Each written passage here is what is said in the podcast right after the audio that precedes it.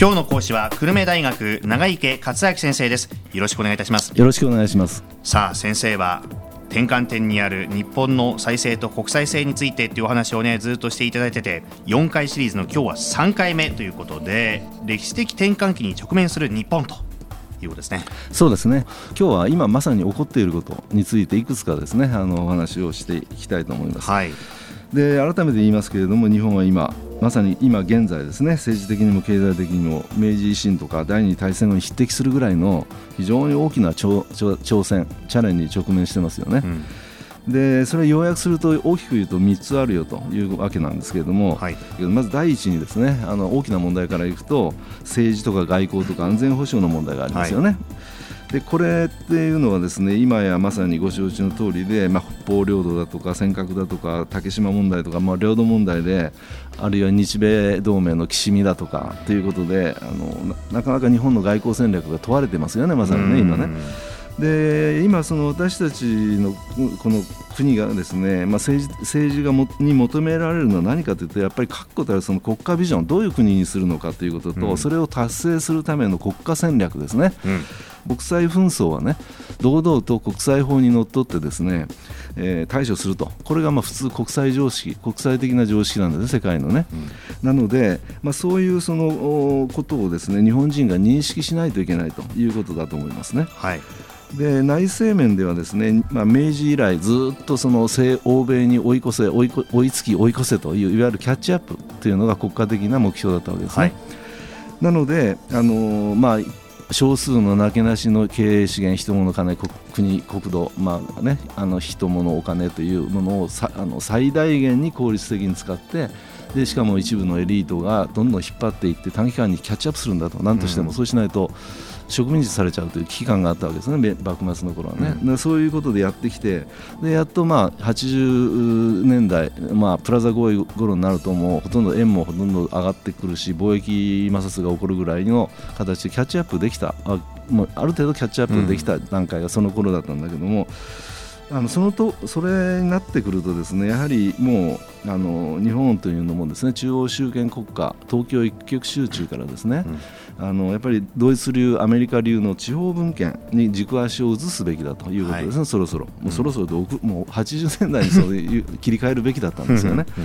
というわけです。ですから、まあ、本来は中央集権制というのは途上国のモデルなんですね。あの結局、発展途上国が先進国にキャッチアップするために最もなけなしの資源を効率的に使って一部のエリートが引っ張っていって追いつくと、それのためにはそれ中央集権、確かにあの良かったし、日本もそれを達成した、見事にね。なんだけども、あまりにもそれ引き引き続けていくと、今度逆にそのあの首都圏というのの矛盾が出てくるし、地方は過疎化していくという、非常に矛盾がますます大きくなってくる。で今、現にですね先進国の中で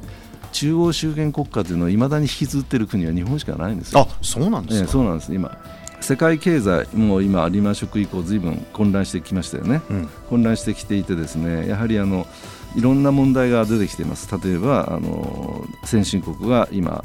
経済危機になって、まあ、特にユーロの方ユーロのがが混乱してますよということもあるし、それからそのいわゆる FTA とか TPP などの地域経済統合という対応、これも問題になってますよね、山積してますよね、こういうふうにたくさんいろんな問題がたあのかあの山積してるんだけども、結局そういったような問題、特にその経済問題に関して言うと、日本はやはり鎖国国鎖国をすべきじゃないと、基本的にまず、ね、特にグローバル時代だから今は、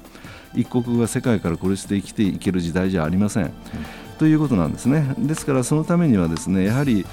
えー FTA、えーフリートレードアグリーメントとかね、あるいはその TPP とかね、こういったところもですね、ちゃんと言うべきことをきちんと言って、うん。早く交渉のテーブルに乗ってですね、日本の要求も突きつけながら、妥協をさせながら、しかしやっぱり通称お国家としてね、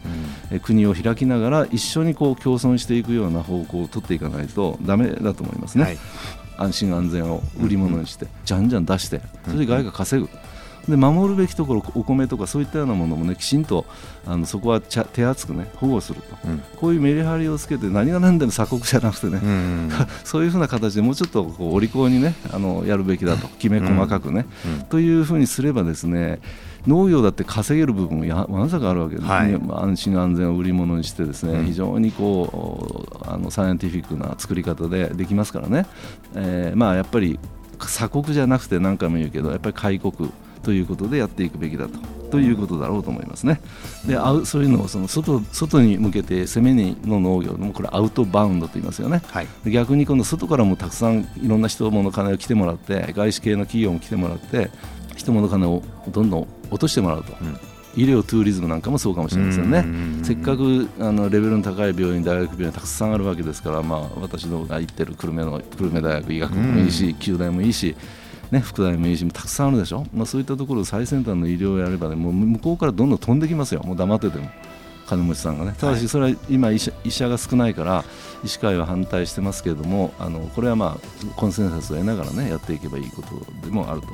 いうことだと思いますね。はい。はい、じゃあここまでまとめていただくとどうでしょうか？そうですね。やはりあの国を閉ざすのではなくてやはりあの開国していくそして広くね通商国家として外のそういった人物金も活用しながらですねもっとたくましく生きていくそういった方が私は日本のこれからの行く先のあるべき道ではないかそれはつまり国際的なやっぱり国際性というものから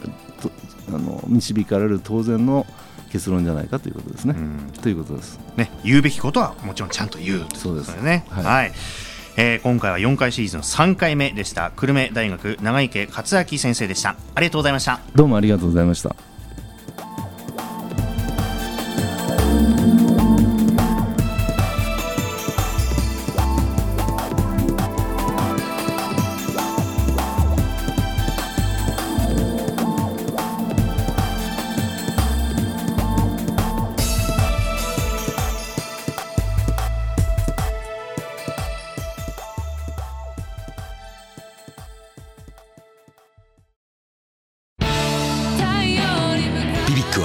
九州で生まれ